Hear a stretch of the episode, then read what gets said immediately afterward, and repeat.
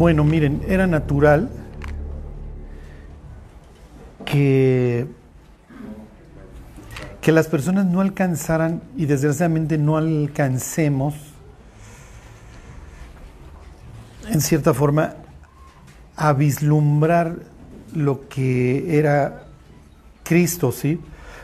Cuando nosotros leemos el Evangelio de Juan, dice que aquella luz verdadera que alumbra a todo hombre venía a este mundo, ¿no? A ver, entonces, pues está haciendo una introducción bastante, ¿cómo les diré? Bastante espectacular, porque decir que una persona es la luz que alumbra a todo hombre, este, pues está diciendo que la persona es Dios. Y luego dice que el mundo por él fue hecho. Entonces, la persona que ve a Jesús está viendo al Creador, ¿sí se entiende?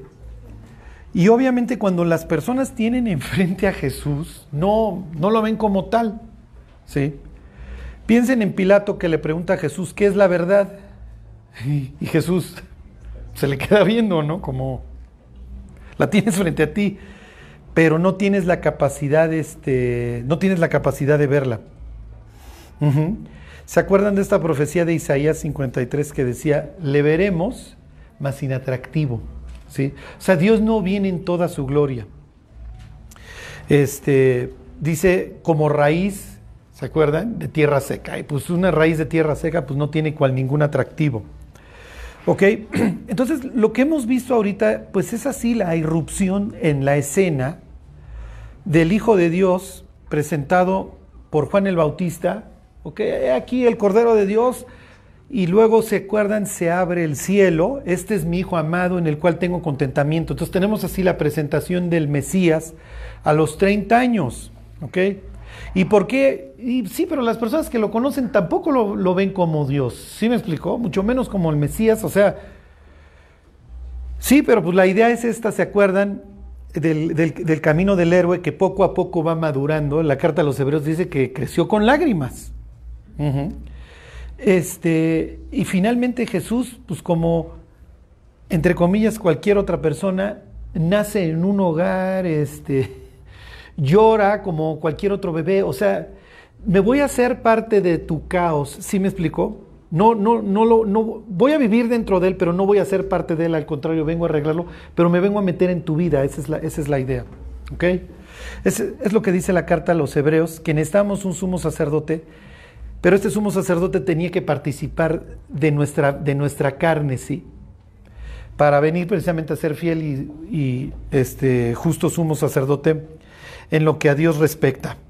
Bueno, y entonces vemos, finalmente, efectivamente, pues ya llegó Dios, ya tiene la mayoría en ese sentido de, de edad de 30 años, porque ya no es un joven, ¿ok? Ya se puede considerar para la época una persona adulta, entonces no es ningún quinceañero que le vinieron este, aires mesiánicos, este, no es ningún universitario que está organizando marchas, es una persona templada. Y hace su irrupción y lo vemos que Dios lo manda al desierto, ¿se acuerdan? Ahí tienen la representación de, de Israel, pero él no va a caer en el mismo fracaso de los israelitas en el desierto, soporta las tentaciones y después de ser probado sale a arrancar su ministerio. ¿Okay? Y entonces nos lo encontramos y le estoy haciendo un resumen a todo esto de, este, del Evangelio de Marcos en la sinagoga. Y entonces empieza mostrando su dominio sobre las fuerzas del mal. ¿Se acuerdan? Y esto es muy importante que lo entendamos, que para los israelitas así lo ven en esta época, y realmente así es, las fuerzas del mal a lo que se dedican es acelerar la corrupción del ser humano. Entonces voy a ver cómo, cómo logro que tú te pudras mucho más rápido. ¿Ok?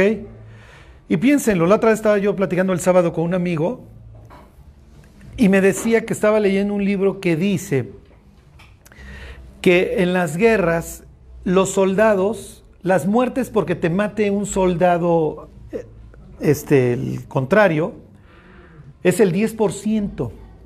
Ajá. ¿Por qué? Porque sucede que cuando tú ves a otra persona enfrente, tu deseo pues no es matarla, así me ni siquiera te conozco. Y si alguna vez han leído estos libros de Sin Novedad en el Frente o todas estas historias de la Navidad en la Primera Guerra Mundial horribles, en donde en el frente de batalla, por ejemplo, este, los alemanes empezaron a cantar este, canciones inglesas y los ingleses empezaron a cantar canciones alemanas y se pusieron a jugar fútbol. Y se dieron un tiempo para levantar los cadáveres. Imagínense cómo eran las trincheras de posilgas para que limpiaran cadáveres, heces, todo lo que se encontraran. Porque sabían, o sea, ¿cómo les diré? Rolf sabe que John del otro lado está viviendo la misma posilga, el mismo cadáver, llorando por su mismo amigo. Al trecho entre trincheras le llamaban la tierra de nadie. Entonces imagínense, tenemos que echar la cascarita, pero pues tenemos que quitar a los cuates que están tirados en el campo de batalla. La única forma que hubo para reanudar en estos sectores de la línea de batalla, para que se volvieran a matar, fue cambiando a los soldados. No se querían disparar. Así lo ven los israelitas. El ser humano efectivamente tiene una proclividad al mal, pero tiene un catalizador que son los, ¿sí me explico? Todos estos seres caídos. En su mente es, estos seres caídos nos enseñaron la seducción, el aborto, el satanismo o los conjuros, todas estas cosas y la guerra. ¿Ok? Entonces nos vinieron a enseñar todas estas cosas y se pudrió el mundo y entonces Dios tuvo que traer el diluvio. Entonces cuando Jesús llega a la sinagoga y cállate, ¿sí? Yo sé quién eres, el Hijo de Dios, cállate. Y sal de él. A ver, esto es, nunca lo habíamos visto. ¿Ok? Luego, ¿qué es lo que hace Jesús? ¿Se acuerdan? Construir una comunidad. Empieza a llamar discípulos y no llama personas que tuvieran las características para hacerlo, sino que va a llamar a personas comunes y corrientes. ¿Ok? Y luego nos lo vamos a encontrar enseñando en Capernaum y van a empezar los conflictos. ¿Ok? ¿Se acuerdan que descuelgan? Eh, bueno, antes se encuentra Jesús con una frontera, ¿se acuerdan? Con el leproso.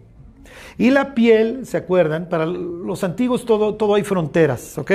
El lugar santo, el lugar santísimo, y entonces tienes estas fronteras, y aquí solo entran los levitas, y luego ahí solo entran los hijos de Aarón, y hay fronteras entre las diversas tribus, y hay cosas que tú no puedes cruzar. Yo tengo normas sociales, sexuales, laborales, etc. Una de ellas es la piel. Si la frontera está rota, tú no puedes estar dentro del campamento. Se te está saliendo la vida, ¿se acuerdan? Entonces llega, y es que aquí hagan de cuenta que va a abrir boca el Evangelio de todos los conflictos que van a seguir hacia más adelante. ¿Ok? Porque para nosotros las fronteras son importantes, pero Jesús, ¿sí? Ve al leproso, si quieres puedes limpiarme, ¿se acuerdan? Y lo primero que hace antes de limpiarlo, de tocarlo, es, quiero. Entonces lo toca contaminándose obviamente y violando una frontera que no debe de hacer. O sea, imagínense que ahí va Jesús y Pedro, no, no se toca. En el contexto de Marcos, ¿sí? Aparece, en el contexto de Mateo Jesús viene bajando del monte, ¿se acuerdan? Y Jesús acaba de salir con la novedad de que no vino para abrogar la ley, sino para cumplirla, y que no va a pasar ni una jota, ni, una, ni un punto de las CIES, ni una jota, ni una tilde de la ley, pasará hasta que todo sea, sea cumplido. Y lo primero que hace cuando termina su discurso y baja del monte es tocar un leproso. ¿Está violando la ley o no? ¿Sí? Entonces, aquí vendrán los incisos, si la está violando, no la está violando. Si alguno dijera, inciso A, si la está violando, tendría razón. Pero ¿qué es lo que sucede? El leproso queda limpio y entonces nadie le puede cargar la mano a Jesús de que tocó un leproso porque, pues véanlo, el cuate tiene ahora los cachetes de porcelana. Pero ya lo vemos que él va a tener esta, si lo quieren ver, transgresión de fronteras. Jesús se va a ir a meter a donde se le pegue la gana y va a violar todos los convencionalismos sociales que quieran. Y esa es parte de la historia que sigue. Bueno, Está enseñando Jesús, ahora sí, en Capernaum, quitan el techo, descuelgan al paralítico y Jesús tiene dos opciones. Levántate y toma tu lecho. ¡Wow! Miren, o tus pecados te son perdonados. Si opta por la primera, no va a haber muchos problemas. ¿Se, ¿Se, dan cuenta? Si opta por la segunda opción, va a haber muchos problemas. Porque resulta que, lo que los, que los que lo van a ver van a decir, oye, tú no puedes perdonar pecados. El único que puede perdonar pecados es Dios. ¿Ok? Y entonces Jesús aprovecha la escena para generar crisis. A donde vaya Jesús va a generar crisis. Quiero que esto les quede claro. Chela se convierte, llega a su casa y dice, ¿qué creen? Ya no chupo. ¿Qué creen que va a haber en su casa? Pues va a haber crisis. ¿Sí? ¿Por qué? Porque ya llegó la luz, va a haber problemas. Cuando Chelas llegue a la universidad, ¿qué creen? Ya no voy a chupar con ustedes el viernes porque ya me volví cristiano. ¿Qué va a pasar en su círculo de amigos? Pues va a haber crisis. Algunos simplemente le van a dejar de hablar, otros lo van a atacar, van a decir que se volvió loco. ¿Sí me explicó? Alguno sensato, a ver, pues échame tu choro, a ver si me convences. Pero va a haber crisis. Y eso es lo que va a ir generando en las siguientes escenas todo el tiempo en el Evangelio. ¿Por qué? Porque Él va a cruzar todas las fronteras. Está cruzando una, efectivamente, el único que tiene poder para perdonar pecados es Dios. Y luego hace su introducción a esa figura de Daniel, ¿se acuerdan? Pues para que sepan, esas son palabras del Éxodo, para que sepas quién es Jehová, ¿se acuerdan? Ahora vas a saber quién es Jehová.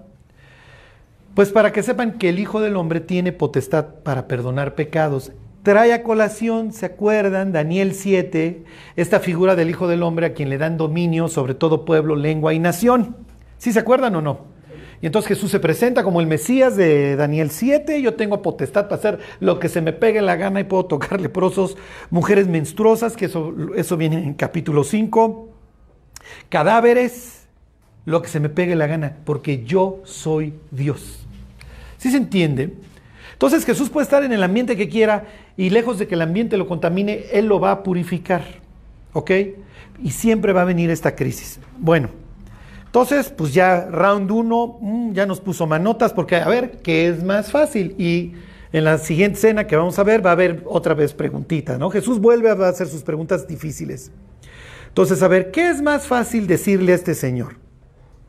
Levántate, toma tu lecho y vete o tus pecados son perdonados. Y entonces, pues, ¿qué pensaron todos? No, pues es mucho más fácil decirle tus pecados son perdonados. Eres un farol que te está haciendo, haciendo pasar por Dios. Pues para que sepáis que el Hijo del Hombre tiene potestad para perdonar pecados, le voy a decir lo que es más difícil en teoría. Porque el perdón de los pecados fue todavía más difícil porque requirió la muerte del Hijo de Dios. Bueno, y entonces round 1 se perdió. Y ahora sí, vamos a continuar con la historia. Versículo 13. Después volvió a salir al mar y toda la gente venía a él y les enseñaba. Marcos, ¿qué perdón? Dos. Marcos 2.13. Ok. Miren, los cobradores de impuestos cobraban en especie, no solamente en dinero. Entonces tú salías del mar con tu red y pues vamos a contar peces porque parte pues, van a ser para mí. Y obviamente, pues si había habido una buena pesca, pues el cobrador de impuestos se iba a rayar él y sus amigos o su familia o lo que sea. Entonces es natural que la gente esté acostumbrada a ver a cobradores de impuestos comer a expensas de otros. Por eso va a causar tanto escosor esta escena. Entonces fíjense, cuando lean la Biblia, pregúntense a qué hora, porque tiene que ver dónde. Aquí nos va a decir que es en el mar.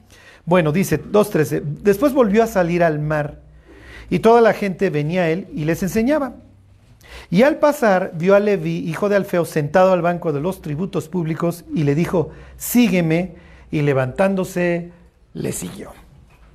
Ok, es una escena común, ahí tienes al gandaya en su aduana, a ver qué te esquilmo. ¿Se acuerdan? Este ejemplo ya se los había dado, que cuando Jesús le dice a Pedro, echa al mar, pescaban de noche. Y entonces una mañana que Jesús viene, que, perdón, que Pedro viene saliendo, le dice Jesús, vuélvete a meter y echa tu red. Y le dice, ya pescamos toda la noche y no pescamos nada.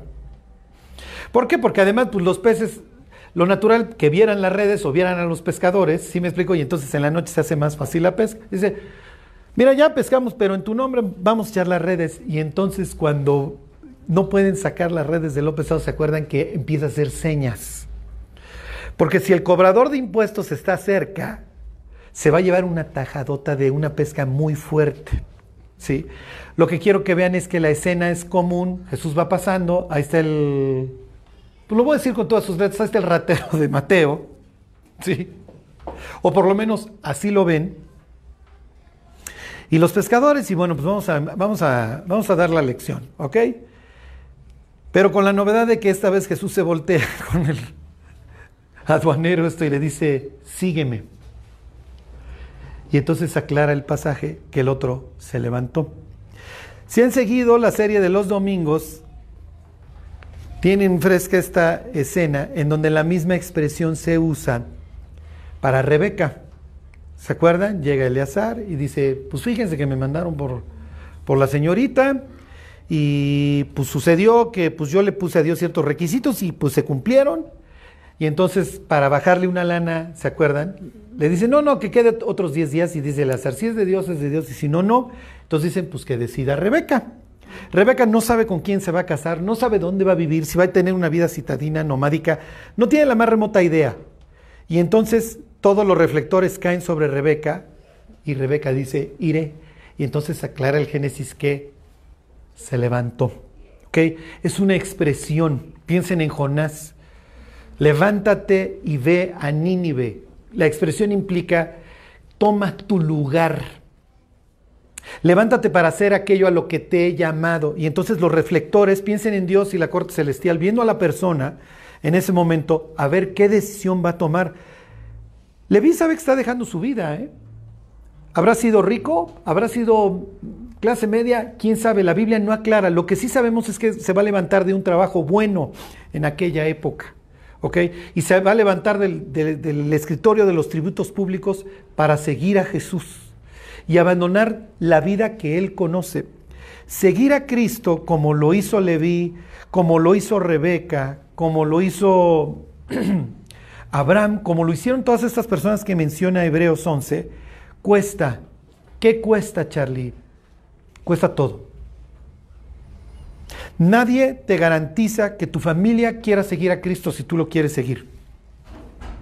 Nadie te garantiza que puedas mantener tu trabajo si tú vas a ser una persona honesta. Quizá lo pierdas. Eh, si tienes una novia, novio, nadie te garantiza que la persona vaya a querer seguir a Cristo. Lo más probable es que te deje. Andarán dos juntos si no estuvieran de acuerdo. Entonces, todas estas expresiones, todos estos pasajes en donde Dios fija los reflectores en la persona y la persona sabe que tiene que tomar una decisión trascendente que cambiará su vida nos recuerda la, misma decisión que nosotros algún día tuvimos que tomar y que tuvo un costo. Como dice Jesús, además, mira, la mayoría de los profetas no tienen honra en su propia tierra. ¿eh? Lo más probable es que sea tu propia familia, tus cercanos, los que más te alucinen. ¿Estás dispuesto a pagar el precio? Una de las escenas así que se me hace más increíble es la de los Herodes, Piensen en Herodes el Grande que le vienen a decir, oye, ¿dónde está el rey de los judíos? Porque vimos su estrella. Herodes está en, un palacio, sus palacios eran gigantescos. Piensen en Herodes que si estaba ese día en el Herodión, lo más probable es que sí, porque está en Jerusalén.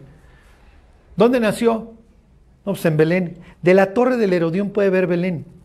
Pueblo bicicletero ahí. Y decir, tengo de dos. O organizo la masacre o me bajo del pedestal y obedezco, porque además sé que hay una promesa ahí en números 23 que dice que Edom va a quedar debajo de los pies del Mesías cuando salga la estrella, ¿sí se acuerdan? Es números 23. Por eso es que Herodes está tan asustado, porque dice, se levantará estrella de Jacob, ¿se acuerdan? Y abajo dice, y herirá las sienes de Set, y luego dice que Edom va a quedar aplastado, no me acuerdo cuál es la expresión, pero a los edomitas no les iba bien y es sidumeo, es sedomita. Tengo la posibilidad de humillarme debajo de Dios o intentar obstaculizar las profecías. Pero ¿cómo voy a intentar obstaculizar a Dios si lo que escribieron hace siglos se está cumpliendo y efectivamente salió la estrella y se está levantando el cetro? ¿Sí se entiende? Ok, pero pierdo mi oportunidad. La muerte de Herodes dicen que es horrible. Herodes era un desgraciado que a uno de sus criados les dijo, el día que muera quiero que metan a esta cantidad de personas en el hipódromo y las maten para que haya llanto en el pueblo, porque sé que la gente va a festejar el día que yo me muera. Imagínense morir así. Y luego viene el hijo Antipas, uno de los tantos. Y Antipas escucha a Juan de buena gana. No, no, lo que este cuate me dice es muy importante y este cuate no tiene pelos en la lengua. Piensen ese, ese día en la fiesta, cuando baila la hija de su excuñada, ahora mujer, pídeme lo que quieras. Quiero la cabeza de Juan. Y todas las miradas en ese instante. ¿Qué vas a hacer, Herodes? Piensen que en ese instante se abrió el cielo y se asomó Dios y la corte celestial. ¿Qué vas a hacer, Herodes? Tu papá ya tuvo la oportunidad. Es más, desde tus ancestros ya tuvieron la oportunidad. ¿eh? ¿Qué vas a hacer tú? ¿La vas a aprovechar o la vas a desaprovechar?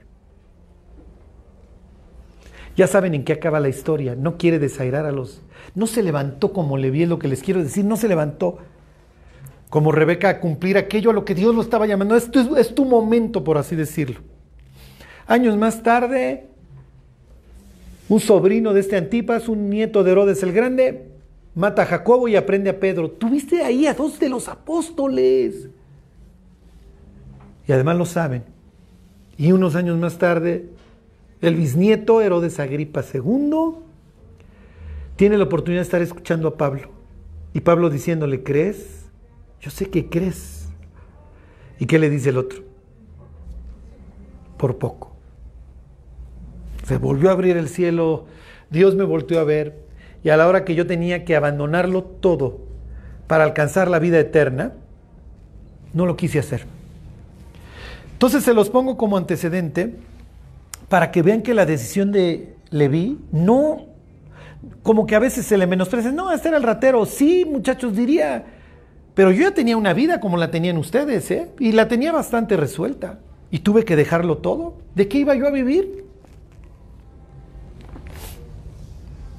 Se quejaban de que no ayunábamos, ayunábamos un día más, nos moríamos de hambre, ¿no? Yo creo, ¿por qué tus discípulos no ayunan y Jesús? No lo están viendo. Tengo que organizar banquete en el monte para que estos coman bien. Bueno, les leo las últimas palabras del 14. Y levantándose, le siguió. Aconteció que estando Jesús a la mesa en casa de él, muchos publicanos y pecadores estaban también a la mesa juntamente con Jesús y sus discípulos, porque había muchos que le habían seguido. Este pasaje es importante, ¿por qué? Porque Jesús está dispuesto a comer con la gente, pero es condición de que se arrepientan, sí o no. No. No. Jesús está sentado a la mesa con muchas personas, en donde si quieren ustedes, está sembrando, el sembrador salió a sembrar. Y nosotros vamos a convivir con personas que durante muchos años no les va a pasar por aquí el convertirse y quizá en algún momento lo hagan y quizá nunca lo hagan. Pero Ahí tienen esta expresión de que otros tantos se sumaron viendo la vida de Mateo.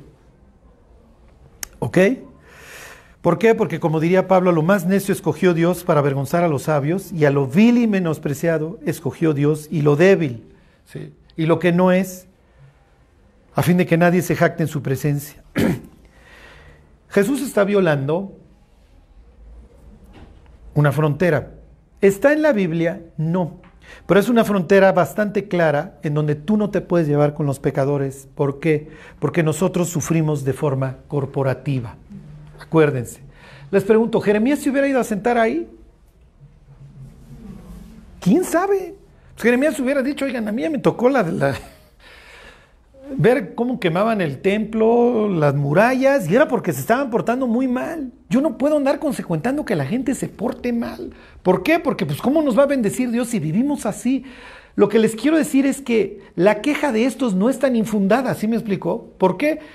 Porque casi casi les estás consecuentando que vivan de esta manera y entonces nunca va a venir el Mesías, Jesús. ¿Sí se entiende? Y Jesús diciendo, pues sí, pero si efectivamente el Mesías es un ser divino, como lo presenta Daniel 7, el Mesías puede hacer lo que se le pegue la gana y sentarse a comer con quien se le pegue la gana. ¿Por qué? Porque finalmente los estoy arrastrando, los estoy atrayendo. ¿Sí se entiende? Ok, y entonces viene la queja y va a venir el pleito. Y los escribas y los fariseos, viéndole comer con los publicanos y con los pecadores, dijeron a los discípulos, ¿qué es esto que él come y bebe con los publicanos y pecadores? Al oír esto Jesús les dijo, los sanos no tienen necesidad de médico, sino los enfermos. No he venido a llamar a justos, sino a pecadores al arrepentimiento.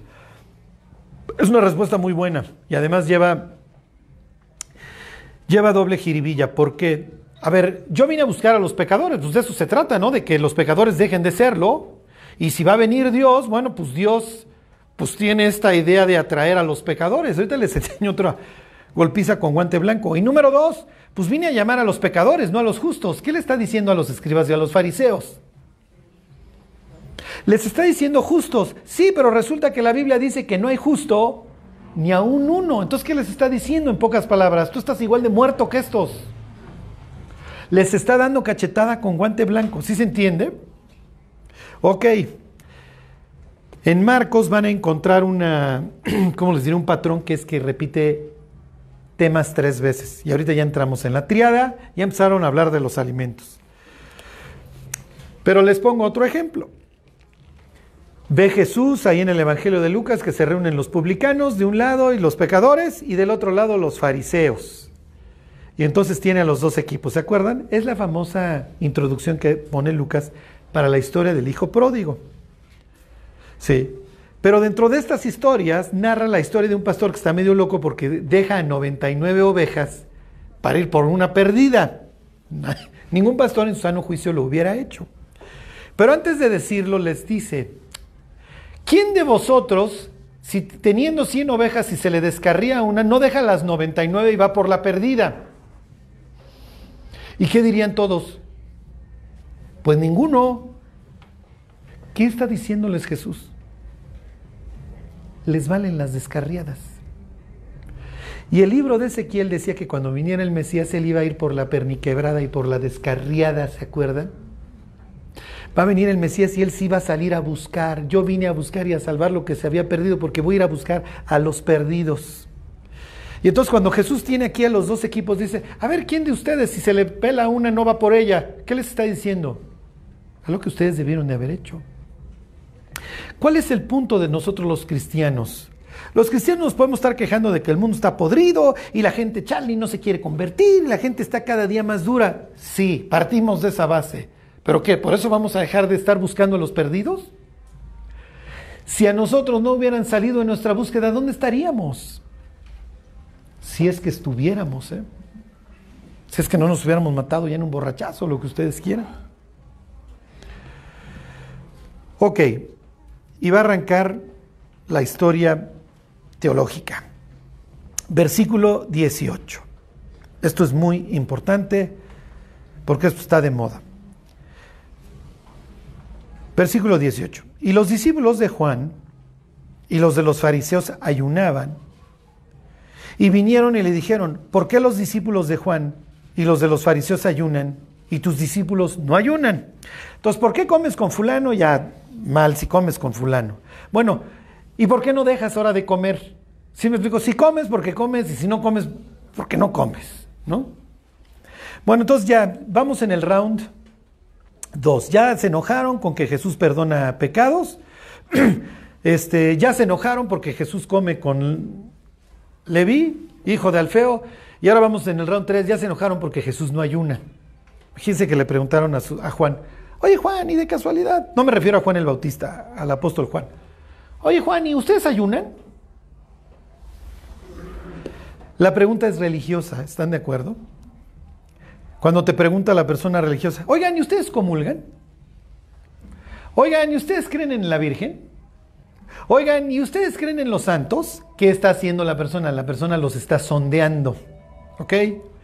Y hay dos clases de preguntas, la que te está sondeando en buen plan y la que te está sondeando en, en mal plan. Mm, ya me di cuenta que ustedes no saben, ¿no? y entonces aquí, pues la pregunta obviamente es un sondeo en mal plan. Oye, a ver, tú, tontito de Pedro, este, ¿tú ayunas? ¿Y por qué? digo, lo digo en buen plan, porque el escriba y el fariseo jamás va a ver a Pedro como un gran escriba. Cuando esté delante del Sanedrín va a decir, si este tipo es un ignorante, ¿de dónde aprendieron letras? ¿Ok? A ver, tú, ¿ayunas? Porque, ¿se acuerdan el publicano y el fariseo que dice el publicano, yo ayuno dos veces por semana? Y Jesús les dice, cuando ayunen, no anden ahí demudando su rostro y, ay, es que ya llevo un chorro de días sin comer, porque nomás me estoy concentrando en clamar a Dios. Cuando ayunes, cuando des, cuando ores, todas estas cosas tienen que ser en secreto. Entonces aquí ya los están sondeando. Oye, ¿y ustedes por qué no ayunan? Eh? La Biblia no ordenaba el ayuno, ¿se acuerdan? Estaba esta expresión del día de la expiación de afligiréis vuestras almas y lo tradujeron en ayuno. Y posteriormente ya nos encontramos a varios creyentes ayunando. ¿Por qué? Porque efectivamente no tengo ni hambre y no quiero ni comer porque estoy clamando a Dios y es lo único que me importa. Si no se acuerdan del ayuno, busquen los estudios del de libro de Zacarías del ayuno. ¿Por qué? Porque en el libro de Zacarías se acuerdan que dice, ya no van a tener el ayuno del día primero, del día nueve, del día diez, porque ya tenían chorrocientos ayunos de la cantidad de veces que había sufrido el pueblo, precisamente a causa de sus pecados, y los convertían en días memorables en los que ayunaban. ¿Ok? La idea es que como yo sí agrado a Dios, yo sí cumplo y yo sí dejo de comer y entonces, fíjense cómo va a contestar Jesús. Nuevamente, hace unos días había preguntado qué es más fácil decirle al paralítico.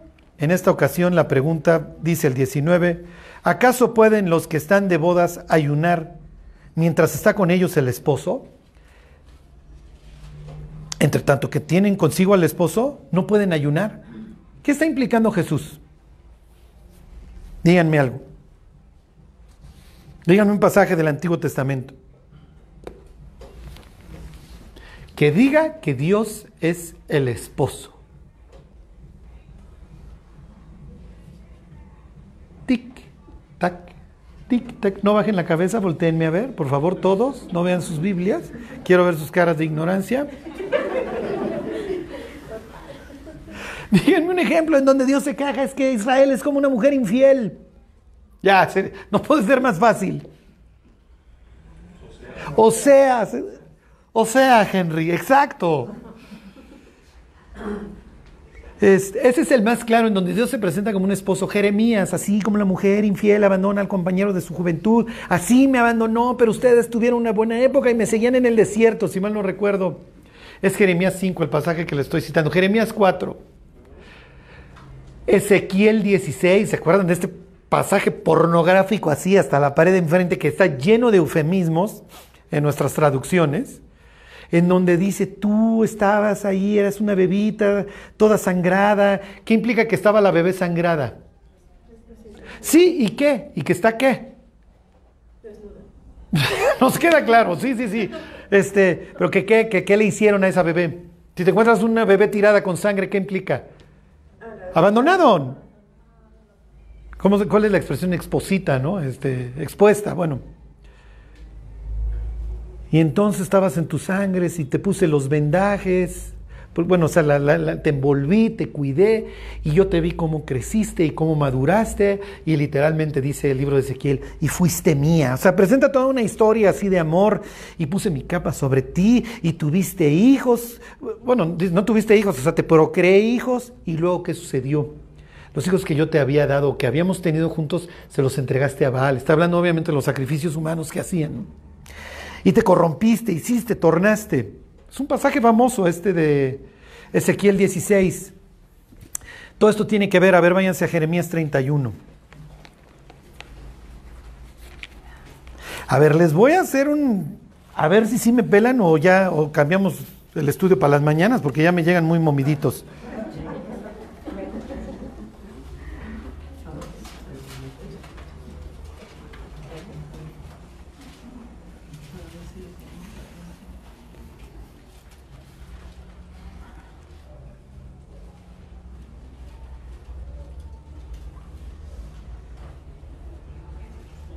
Este, este capítulo 31 de Jeremías está metido en un librito que escribe Jeremías y que aquí insertan.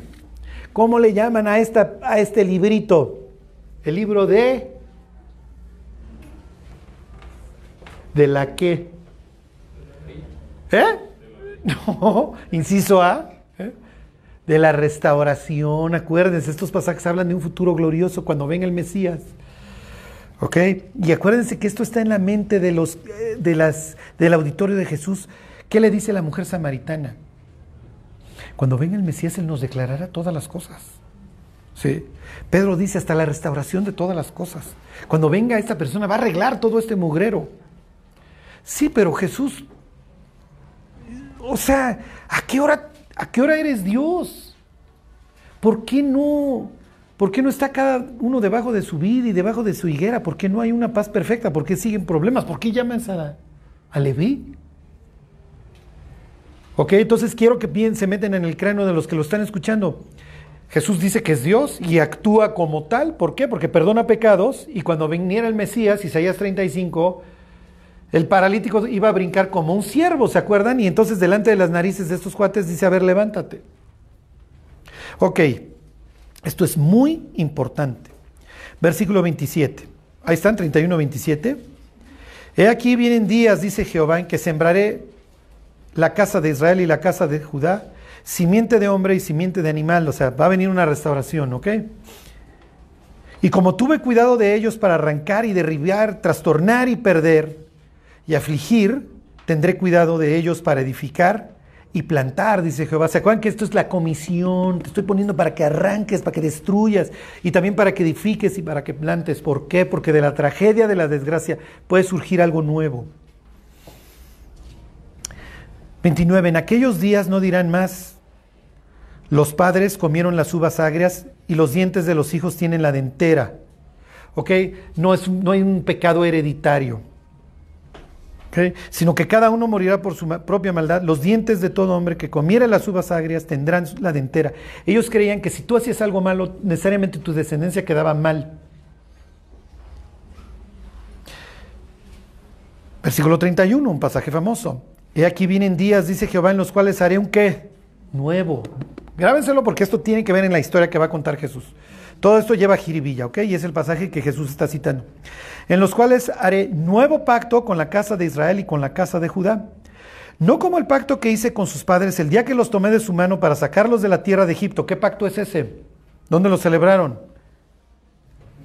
En el Sinaí, ¿ok? Ya adiós, adiós la ley mosaica, ya, no como ese pacto. ¿Por qué? ¿Estaba mal ese pacto? ¿Alguien va a hablar pestes de la ley? Ok, entonces ¿por qué no va a ser como ese? Ahorita lo vemos. Quiero generar confusión en su cráneo y luego se los aclaro, ¿ok?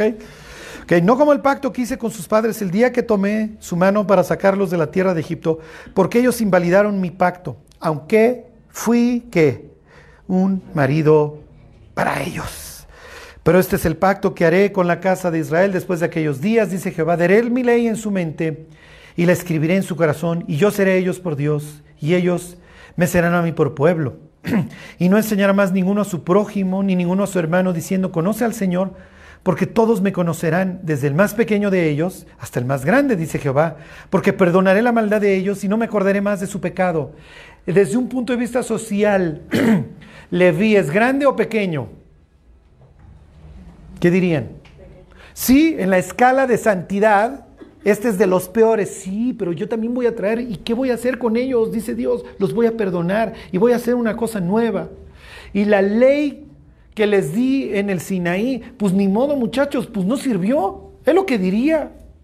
Es lo que diría la carta a los hebreos. La ley nada perfeccionó. La ley efectivamente le dio una constitución a Israel, le dijo cómo te vas a comportar. Funcionó en el sentido que daba una dirección, pero desgraciadamente no es la dirección que agarraba el pueblo. ¿Sí se entiende? Ok, bueno, regresense a la historia. ¿Qué tiene que estar flotando en su cerebro ahorita? Marido, nuevo, ley, pacto, etcétera, todas estas cosas. Me regreso al inicio, versículo 18, 2.18. Y los discípulos de Juan y los de los fariseos ayunaban y vinieron y le dijeron, ¿por qué los discípulos de Juan y de los fariseos ayunan y tus discípulos no ayunan? ¿Acaso pueden los que están de boda, les pregunta Jesús, ayunar mientras está con ellos el esposo? ¿Qué está diciendo Jesús? ¿Que Él es quién? Él es Dios. Soy Dios, muchachos, y vine al mundo. ¿Cómo ven? ¿Cómo van a ayunar las personas? Estamos en el banquete mesiánico. Cuando venga el Mesías va a haber banquete, ¿no? ¿Y qué es? Por eso es recurrente esta historia de los banquetes en la Biblia. Y está atada con la historia de Leví. Por eso la mete ahí Marcos. ¿Por qué? Porque me estoy quejando de que comes con él. Sí, pero algún día va a venir el Mesías y todos vamos a comer juntos, ¿no? No, solo los que nos portamos bien. No, diría Jesús. solo los que se quieran, todos los, solo los que quieran ser perdonados. Es muy distinto. Piensen en el fariseo que invita a Jesús a comer. Y entonces dice el pasaje que le ruega que pase. Y entonces entra Jesús. Y entonces viene un hidrópico, ¿no se acuerdan? Una persona que retiene líquidos. Es día de reposo. Mm, ¿Qué está haciendo Pedro afuera? No vaya a entrar a este cuento porque va, a haber mitote si entra y Jesús lo sana. No lo sanes hoy, o, llévatelo afuera. Y en un patio de lo sanas y te regresas, pero que no vean. ¿Por qué armas mitote? Jesús, generas estas crisis y nadie nos quiere seguir. ¿Cómo le quieren poner al hidrópico? El globo, el aguas. Finalmente se cuela la fiesta, el aguas. Uy, ya lo va a sanar. ¿Se fijan cómo la idea es que truene la bomba? Truena la bomba, ya, se arma el mitote. Y Jesús se arranca, se abre la puerta y sale el caballo. Luego, luego, Brios. Ahora bien, ustedes los fariseos limpian lo de fuera del vaso, pero lo de adentro está lleno de inmundicia. Se deja ir con todo. Ok, ya generó el conflicto. Y alguien de la nada, ¿se acuerdan? Dice, bienaventurado el que coma pan en el reino de los cielos. Y entonces Jesús casi casi, sí, pues esta es la idea, ¿no? Pues vamos a tener un banquete mesiánico. Si creen que soy el Mesías, para eso me invitaron. Por eso comí con Leví. Por eso voy a comer con los gentiles. Nunca aparece, pero la Biblia, si se acuerdan, lo leímos hace 15 días, Isaías 25, Dios va a celebrar una comida en un monte y van a venir de todas las naciones. El caso es que Jesús dice, un hombre rico organizó una fiesta y mandó a los mensajeros para que invitaran a los invitados. Y entonces cada uno se empezó a excusar. Dice el primero dijo, acabo de comprar una yunta de bueyes y voy a verla. Nadie compra, eso será comprar una flotilla de tractores, nadie compra una flotilla de tractores sin irla a ver. Otro le dice, he comprado una casa, he comprado un terreno y lo voy a ir a ver. ¿Alguno de ustedes compraría un terreno sin verlo? Otro le dice, es que me acabo de casar. Bueno, pues trae a tu esposa. Si se fijan, son puras este, excusas realmente que están insultando al, al anfitrión. Porque son excusas ridículas. Oye, pues ¿cómo que voy a comprar un terreno y no lo compré un terreno y no lo vi? No, pues me estás engañando. Lo que me quieres decir es que no quieres venir. Y ese va a ser el patrón en el Evangelio de Marcos. Muchas personas queriendo entrar y los que parecería que hubieran sido los principales invitados no entran. Y es la cantidad de pretextos para no entrar, para no convivir, para no pasar el tiempo con el marido que ya vino con Dios. ¿Ok? Piensen en la historia del hijo pródigo. Regresa el hermano en la tarde. ¿Qué pasó? Regresó tu hermano sano y pues, tu papá mandó matar al becerro gordo y organizó la fiesta. Y no quiere entrar. Las puertas del cielo están abiertas, es lo que diría la carta a los Hebreos capítulo 10, pero los seres humanos no queremos entrar. ¿Por qué? Porque nos implica la misma decisión que le implicó a Leví. Entiendo que mi vida va a ser transformada en todos sus aspectos, en todos sus detalles. Dios no va a dejar una área de mi vida que no cambie. Y diría el salmista, por cuanto no cambian ni temen a Dios. Bueno, versículo 20. Pero vendrán días cuando el esposo les será quitado y entonces en aquellos días ayunarán. Esto es algo muy extraño porque los que se van de la boda no son los, no son los novios, ¿no? Los que se van de la boda son los invitados. ¿Qué está implicando Jesús? voy a morir, me voy a ir. ¿Esto es nuevo para ellos? No. Y ahorita no me detengo, pero acuérdense de Miqueas capítulo 5 que decía que Dios los iba a dejar por un tiempo. Iban a ser el Mesías en Belén y luego dice que van a herir en la mejilla al juez de Israel y dice y los dejará por un tiempo. Es lo que está implicando Jesús. Versículo 21. Nadie pone remiendo de paño nuevo en vestido viejo.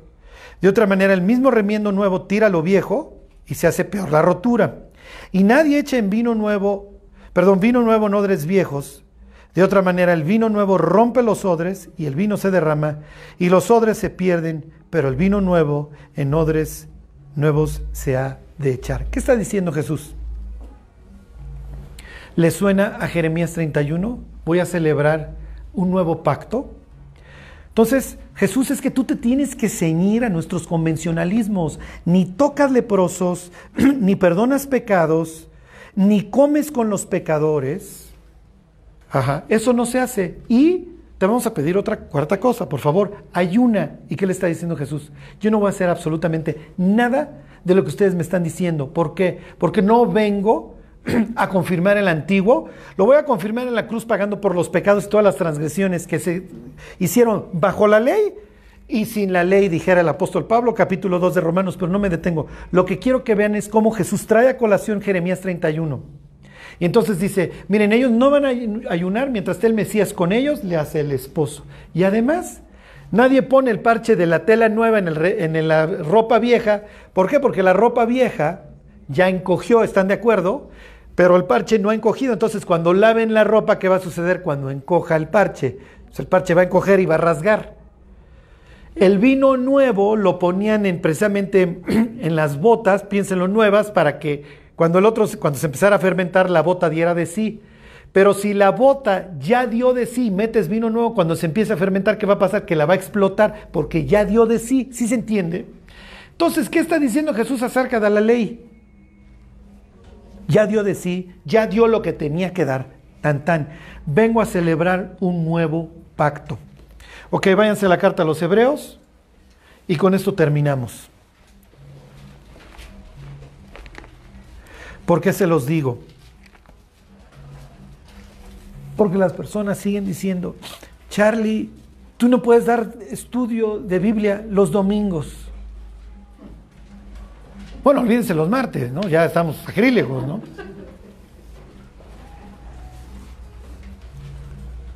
Los estudios tienen que ser el sábado y el sábado se tiene que guardar. Y es así de flash informativo. Ya vino el Mesías. Vivimos bajo un nuevo pacto. Es que hay que guardar el sábado, Charlie. No puedes decirle a la gente que coma tocino. Miren, yo creo que dentro de todos nuestros problemas, los camarones y el jamón son el último de nuestros problemas. Los tacos al pastor, ¿sí me explico? Yo creo que son el último de nuestros problemas. O sea, tenemos muchísimas cosas en la vida. Matrimonios, hijos, trabajos.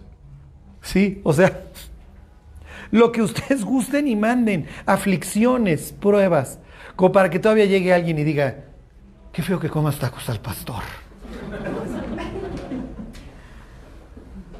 Y diría Pablo, si quieren volver a esclavizar, pero ya estamos bajo el nuevo pacto y flash informativo, el nuevo es mejor. Vino el marido y dio su vida por nosotros y celebró un nuevo pacto. La noche antes de morir, ¿se acuerdan? Este es el nuevo pacto en mi sangre que por muchos es derramado para la remisión de los pecados. ¿Y qué diría el autor de la carta a los hebreos? Muchachos, estamos bajo un mejor pacto. No nos tenemos que esclavizar al pasado. Y miren, esto obviamente va a ser un shock cuando Pablo salga con el rollo de que no es necesario que se circunciden. Sí, pero la circuncisión es la señal del pacto. Es capítulo 17 de Génesis, Pablo, pues me importa. Lo único que interesa es una nueva creación. ¿Nueva? ¿Remiendo nuevo? Sí, odres nuevos, nuevo pacto. ¿Sí ven?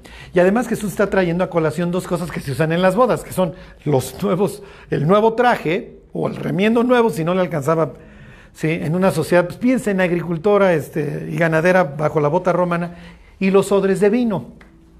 Entonces ya parece que preparen el vino para la boda. Ah, ya metimos el vino nuevo en los odres viejos. Pues se acabó el vino para la boda, no va a haber vino. Querer contener a Jesús en el antiguo pacto no iba a funcionar. Ya lo había dicho Jeremías, señores, va a venir la conquista, quemarán el templo, quemarán el muro, va a ser todo destruido. Vamos a vivir una separación espantosa entre Israel y Judá, al grado que nos vamos a odiar, vamos a odiar a los samaritanos o lo que haya quedado del norte, este mestizaje espantoso. Y la única forma de que se restauren las dos tribus es cuando venga el Mesías. ¿Por qué? Porque así dice Jeremías, voy a celebrar nuevo pacto con quién, con la casa de Israel y con la casa de Judá, los voy a volver a reunir en uno solo. Es lo que decía Ezequiel 37, ahí están estos huesos, la casa de Judá y la casa de Israel, y tiene que venir el Mesías y hablarles para que cobren vida. Dice Jesús, los muertos oirán la voz de Dios. ¿Qué pasa que está citando Jesús? No solamente Daniel 12, está citando Ezequiel 37, los huesos a los que les habla para que cobren vida. Ok, ¿cuál sería la idea de terminar con esto? Nadie los juzgue en cuanto a día de reposo, luna nueva o alimentos. Le diría Pablo a la iglesia de Colosas. Esto es muy peligroso, ¿por qué? Porque tenemos una naturaleza religiosa. Entonces, Dios, yo estoy chafeando, pero no te preocupes, te prometo que no como puerco. Dios, yo estoy chafeando, pero no te preocupes, voy a guardar el sábado. Dios, yo esto, Dios, yo el otro. Hebreos 7. ¿De qué habla la carta a los hebreos? La carta a los hebreos habla de un solo tema, la perseverancia, la fe. Y entonces empieza hablando de la, primacía del Hijo de Dios.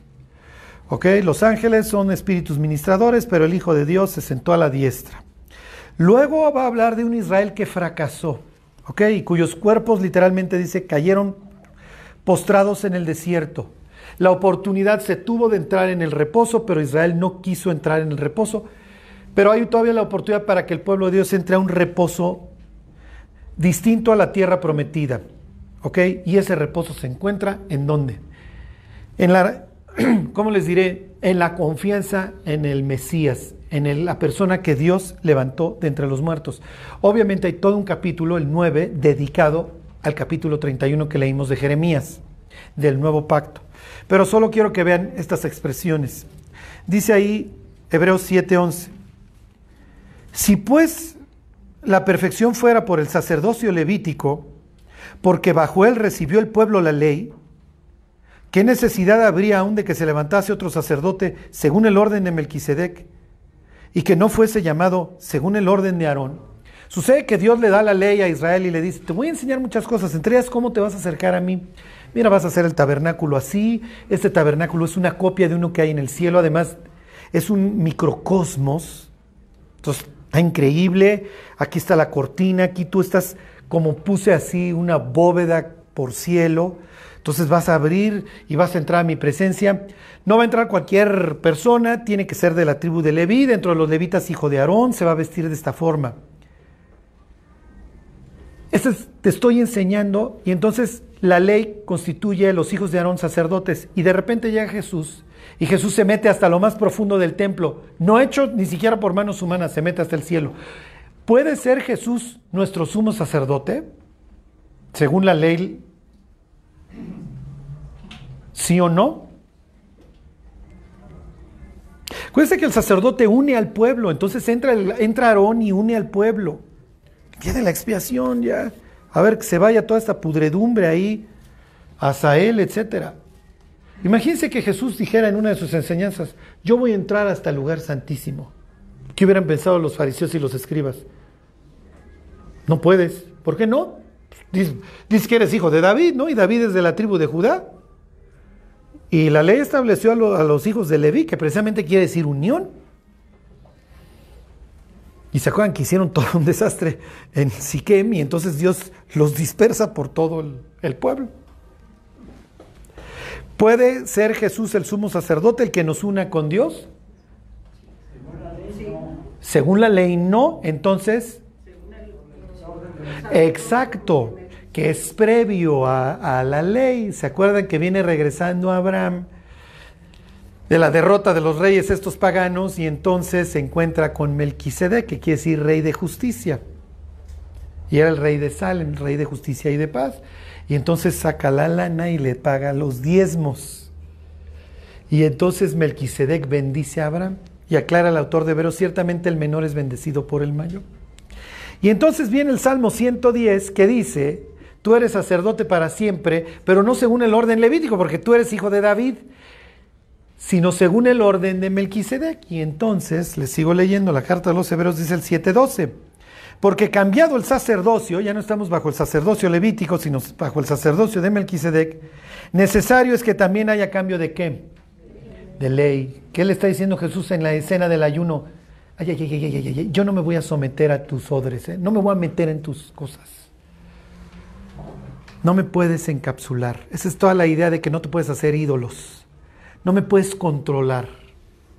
Entonces, ni me voy a sujetar a si puedo o no tocar leprosos, si me puedo meter a la casa o no del centurión, si puedo permitirle a la mujer en su menstruo de 12 años que me toque, si puedo o no llegar y tocar a la muchacha, si me puedo ir a meter a los sepulcros y convivir con el Gadareno, no me importa. Crucé la frontera y de eso habla la carta a los hebreos.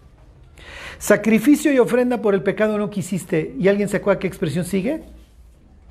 Mas me preparaste cuerpo. El cuerpo de Jesús literalmente es como una especie de cohete con el que se viene a meter a nuestro mugrero, con el que se viene a meter al incendio para sufrir todo lo que sufre cualquier ser humano, en lo que dice la carta a los hebreos, para ser tentado de todas las formas que puede ser tentado un ser humano, sin pecado y luego presentarse delante de Dios por nosotros con sus heridas y decir, yo ya pagué por ellos. Y la ley que los condenaba y todos estos decretos los clavamos en la cruz y ahora vamos a vivir bajo un nuevo pacto, no el de la ley, ¿ok? Porque la ley, diría Pablo, mata, pero el espíritu vivifica. La ley estaba mal, la ley no tenía absolutamente nada de mal, y lo diría Pablo, porque el mandamiento es santo y justo. Pero diría la carta a los hebreos, nada perfeccionó la ley.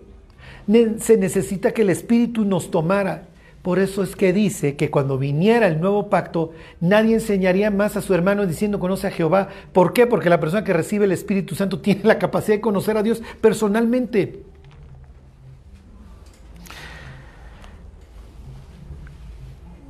No, estoy. Este, me, me brinco al 7.22. Por tanto, Jesús es hecho fiador de un mejor pacto.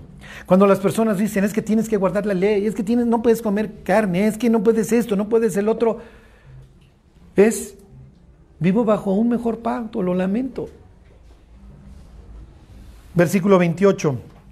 Porque la ley constituye sumos sacerdotes a débiles hombres, pero la palabra del juramento posterior a la ley, al Hijo, hecho perfecto para siempre. Y me brinco al 8.6. Pero ahora tanto mejor ministerio es el suyo cuanto es mediador, nuevamente esta idea, de un mejor pacto establecido sobre mejores promesas. Y el último, lo prometo, 8.13. Al decir nuevo pacto, está citando aquí Jeremías 31, del nuevo pacto que iba a celebrar Dios como esposo. Si yo fui un esposo para ellos, me abandonaron, pero así como Oseas recupera a Gomer y paga el precio de un esclavo, estoy dispuesto a que ustedes me vendan como tal. Eso eran las 30 piezas de plata, ¿se acuerdan? O sea, Jesús asume el precio de un esclavo para ir a recuperar a su esclava, a Gomer. 8.13. Al decir nuevo pacto, ha dado por viejo al primero. Y lo que se da por viejo y envejece está próximo a desaparecer. Bueno, este nos va a faltar un encuentro de comidas.